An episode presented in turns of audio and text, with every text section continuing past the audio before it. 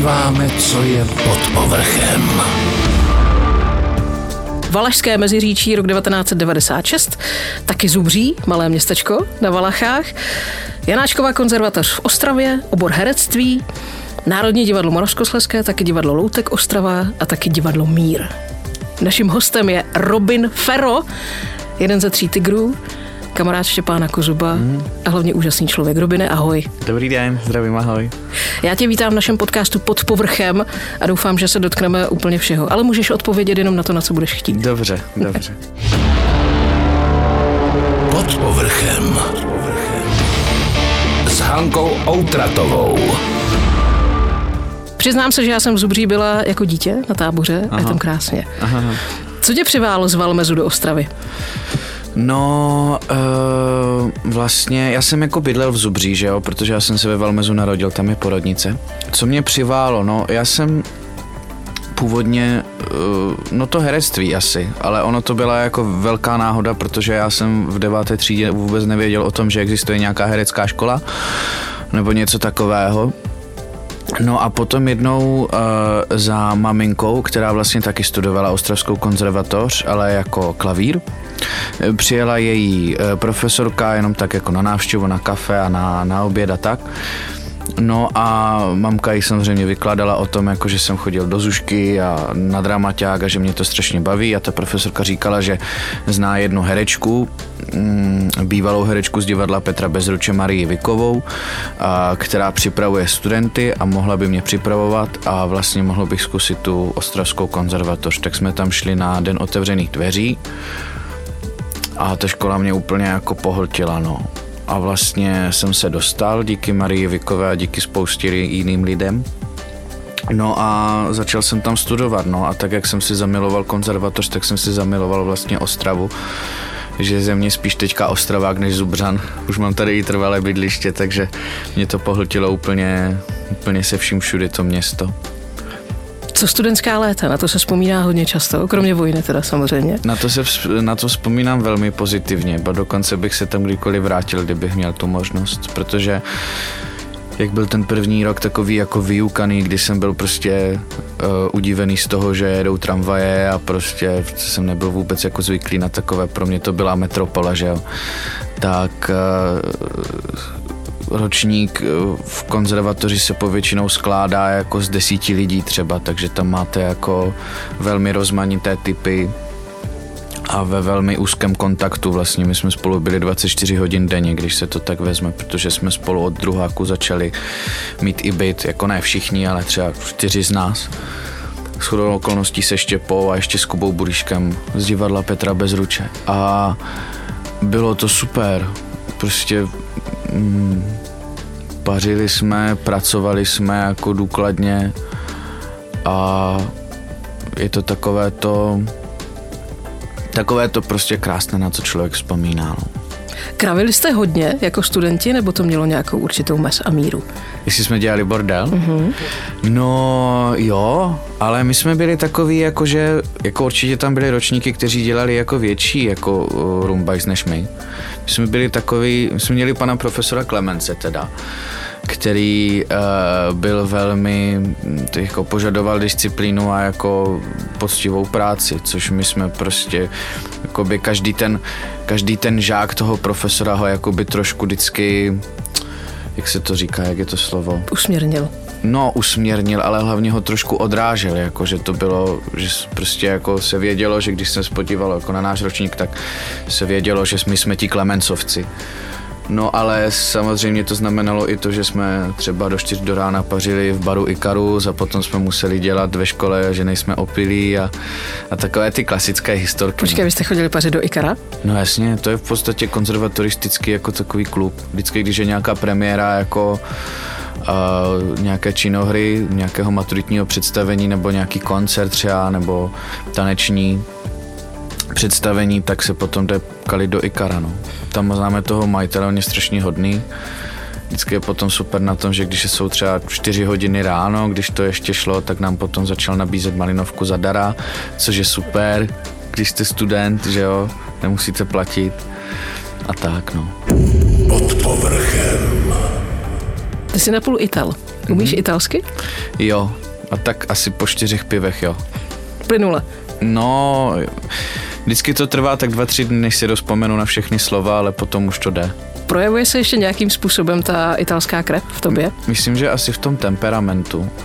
Jsem jako jako, ale teďka mluvím sám o sobě a to byste se musela asi zeptat někoho jiného, ale mě dokáže jako naštvat jakákoliv kravina, ale jinak jsem velmi jako klidný člověk v podstatě.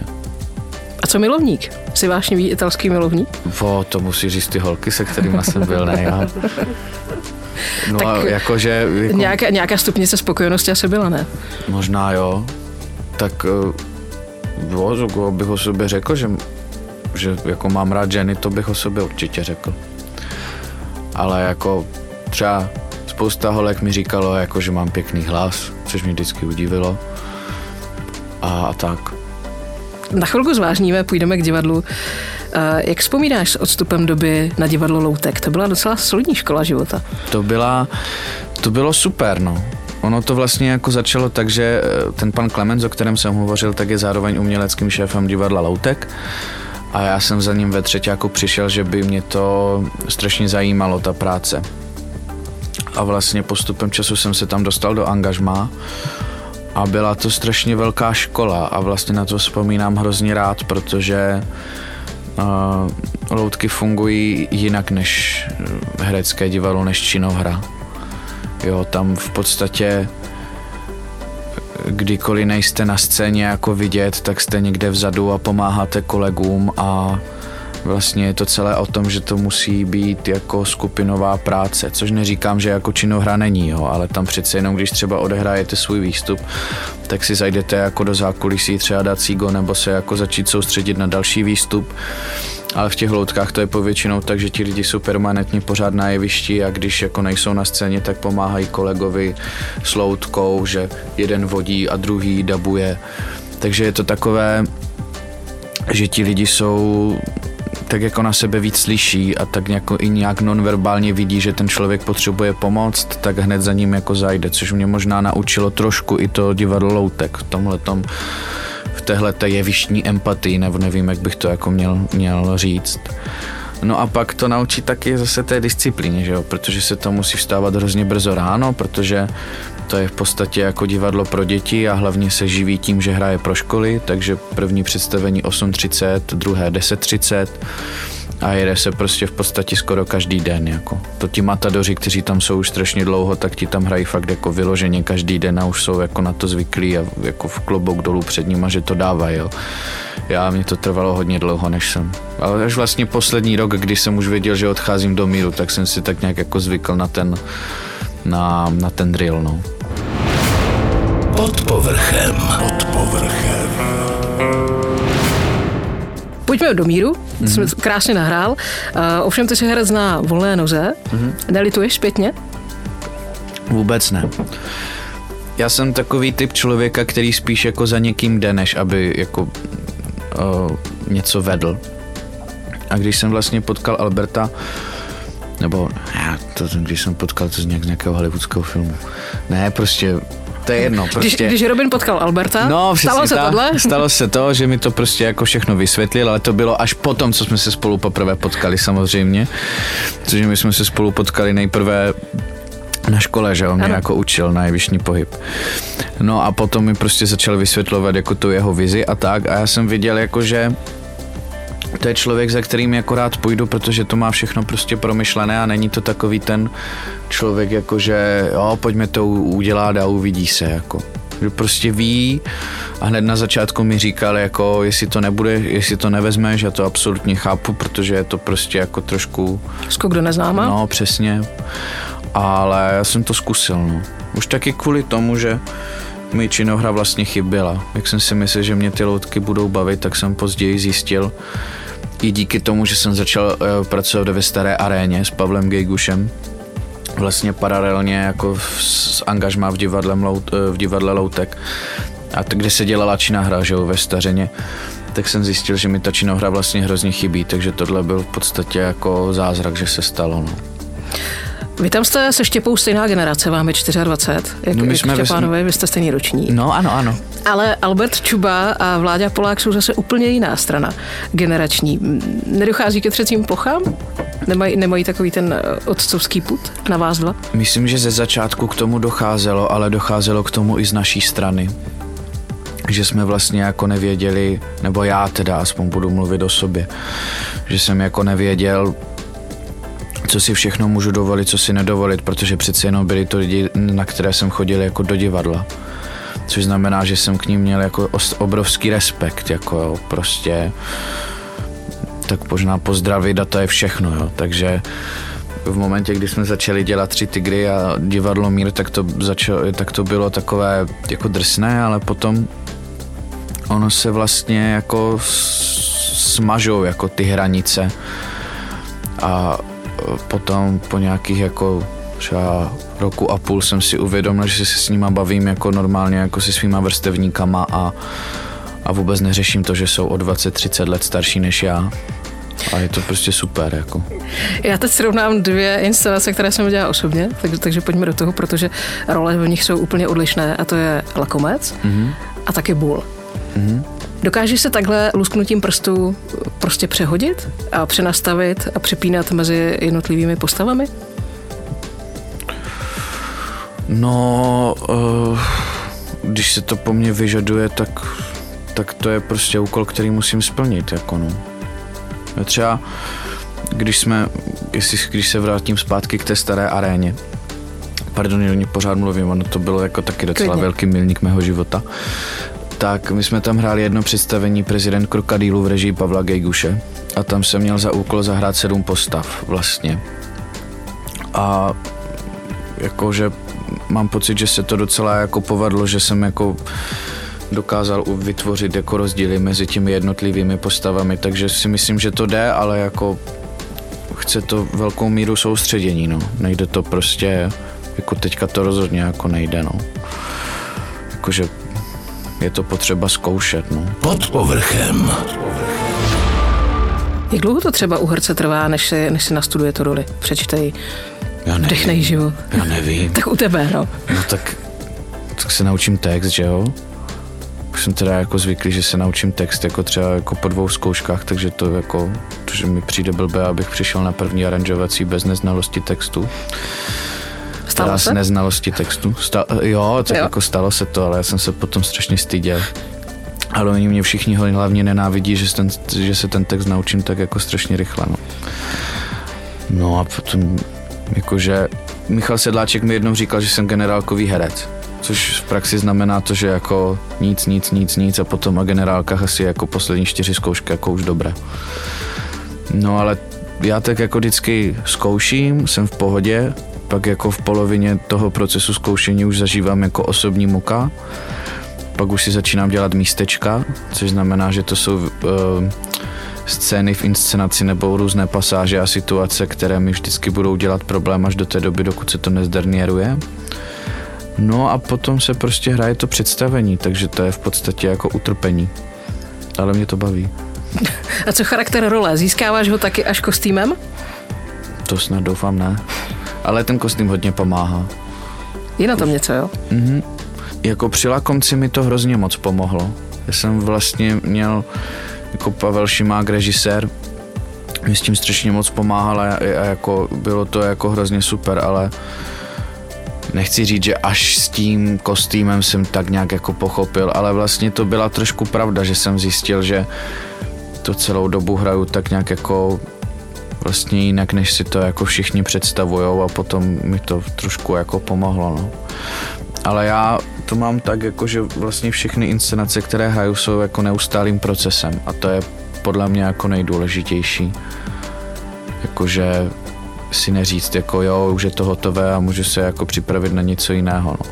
Ono to zároveň potom dělá i takovou jako tak jako, že vám to vytvoří ten postřeh jako a neustále máte pocit, že musíte něco dělat, což je super.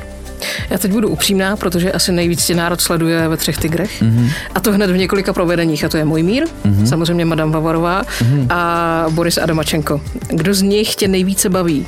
z tebe osobně. V kom se cítíš opravdu, což je strašný, straš, strašný pojem, ale v kom se cítíš jako ryba ve vodě?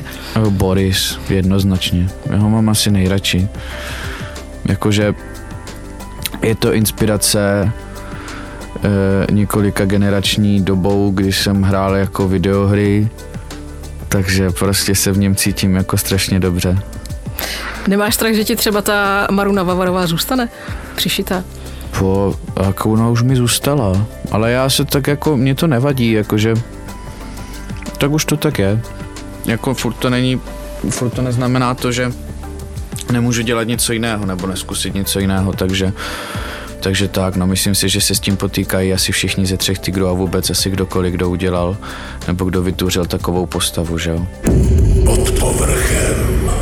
Můj mír je kapitola sama pro sebe. Mm-hmm. Nastíníš, jak vzniklo to, že můj mír mlčí, z čehož si samozřejmě všichni děláme srandu, přes můj mír není slyšet a podobně, ta instalace. Jak to, jak to vzniklo, že ty prostě... A to Štěpa tady, myslím, říkal, ne? To, bylo, to byl, myslím, jeho nápad. My jsme natáčeli, mám pocit, ty skeče pro DPOčko, pro dopravní podnik Ostrava. A nebyl port za prvé a za druhé jsem se neustále smál, když jsem jako měl něco říkat, jo? takže Štěpa říkal, radši drž hubu. A vlastně, jako řekl to pěkně samozřejmě, ale vlastně to takhle jako vzniklo, no, ten můj mír. Pak se zjistilo, že se to jako lidem líbí, tak, tak se to ještě trošku promakalo, uh, doplnila se bambulka na říti a bylo to super. Kdo to první většinou nevydrží, když se natáčí skeče? Já. Ano? Vždycky? Vždycky už ne, ale z takových 70% je jako těch odprdnutí padne na moje bedra, no první v podstatě znovu obnovený stream uh, Třech tigrů, teď na začátku října, mm-hmm. když zase se všechno úplně zavřelo a vy jste vpluli znovu do online prostoru, sledovalo 13,5 tisíce lidí a v podstatě všichni jsme se dohadovali, co jste si šlehli, protože to antré bylo dokonalé a hlavně ve tvém provedení. Jo, jo. Takže bylo to začista nebo ne?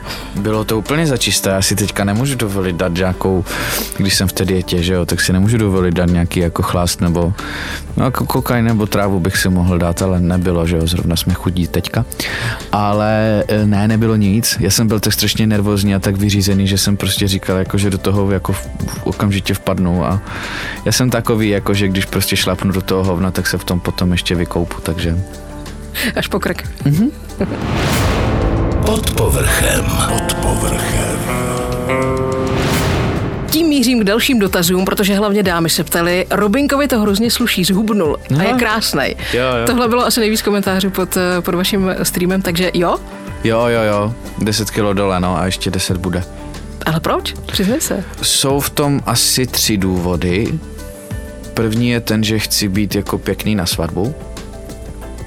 Druhý je ten, že mám spoustu krásného oblečení, které bych si chtěl znovu obléct a hlavně moje armány košile, což mě mrzí, že už se do ní nevejdu. A ten třetí je, že až budu mít jako děti, což jako chci mít děti, tak jim eh, chci asi trošku jít jako příkladem.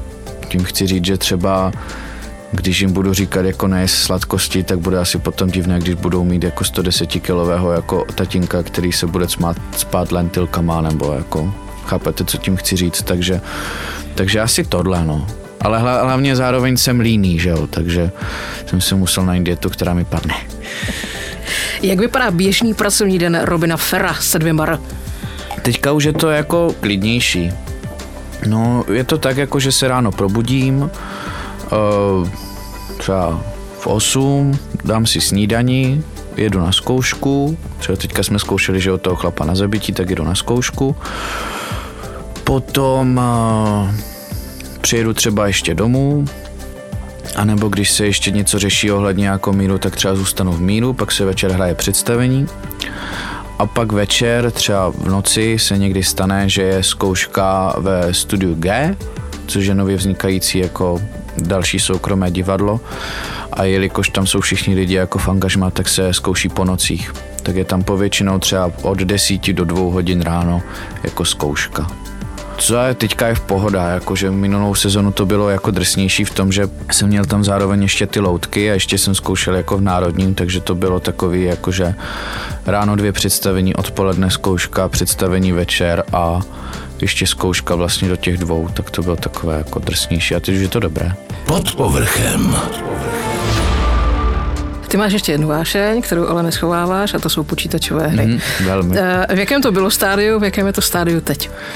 V jakém to bylo stádiu, uh, jak to myslíš? Jako, Jako jestli už to fakt byla závislost, že, že si bez toho nedokázal žít a bylo to několik her třeba denně, které si musel dojet, nebo Ne, já jsem si vytvořil ten systém, nebo takhle, jakože hraní počítačových her mám v sobě zakořeněné vlastně už od malička. na čem si, na čem si ujížděl jako první? Na čem jsem ujížděl jako první, tyjo, co to bylo? Jako naše generace to měla jednoduché, když přišel Prince Perzie, všichni jsme byli úplně hotoví z toho. Chápu, jo? chápu. Já jsem asi jako první hru, kterou si úplně nejvíc pamatuje Star Wars Republic Commando. To bylo asi nejvíc. Já jsem totiž ještě jako strašlivý eh, fanoušek jako hvězdných válek. Takže když vyšlo prostě jako, že tato jako střílečka, tak to jsem si naprosto ujížděl. Uh, temná strana síly? No samozřejmě, úplně nejvíc. Jako když se hrálo Jedi Knight Jedi Academy, tak já jsem si vždycky vybral stranu zla. A když se mohlo hrát za Imperium, tak jsem vždycky hrál za Imperium. No a, a potom dál, potom ještě nějaký Cow de Kangaroo, což byla nějaká skákačka podobná třeba Crashy Bandicootovi, tak to jsem úplně jako nejvíc na tom ujížděl. No a zač, jako zůstalo to se mnou vlastně až do dneška a pevně doufám, že jako to se mnou zůstane do důchodu. Jako. Já už si plánuju jako hry, které si zahraju až v důchodu, protože vím, že teďka trvají strašně dlouho a nemám na ně čas. No a jakože neberu to jako závislost, protože jako bez toho dokážu žít, ale uh, díky jako páji, ne, že by mi to teda jako vyloženě zakazovala, ale já jsem si tak jako nějak jako udělal zásady, že Předtím jsem byl zvyklý, že jsem prostě kupoval třeba 10 her, jakože za měsíc jako na Steamu, protože vždycky byly nějaké jako slevy, že jo. A teďka jsem si to udělal tak, že vždycky jenom jednou měsíčně si jako koupím hru a mám ten seznam, který musím dohrát a potom už to bude dobré. Ideál. Takže tak, jak si někdo kupuje knížky, že si je v důchodu přečte, Mhm. mm-hmm. tak Robin Farrow se zásobí počítačovými hrami. Mhm, Mm-hmm. Vezme to ten systém počítačový třeba za 50 let, když si ji koupíš dneska. No, myslím, že jo. Tak já si nechám ten komp, že jo. Tak teoreticky, jako já už jsem všechny ty starší hry, oni se hlavně teďka začínají dělat remastery, což je super. Takže si myslím, že to bude v pohodě. Jako mám trošku problém si teďka koupit ten Oculus Rift nebo jako takové ty virtuální reality, protože je na tom strašně malá knihovna her. Ale vyšel na tom nový Half-Life, takže budu to muset promyslet. Mm, to zní jako plán. Mhm. Mm-hmm. Pod povrchem. Teď zpátky do reality, Mhm. to je skutečné. S kým by se rád potkal na jevišti? S kým by se to dal? A teď se neomezuje třeba českými hranicemi. Jdi dál do zahraničí.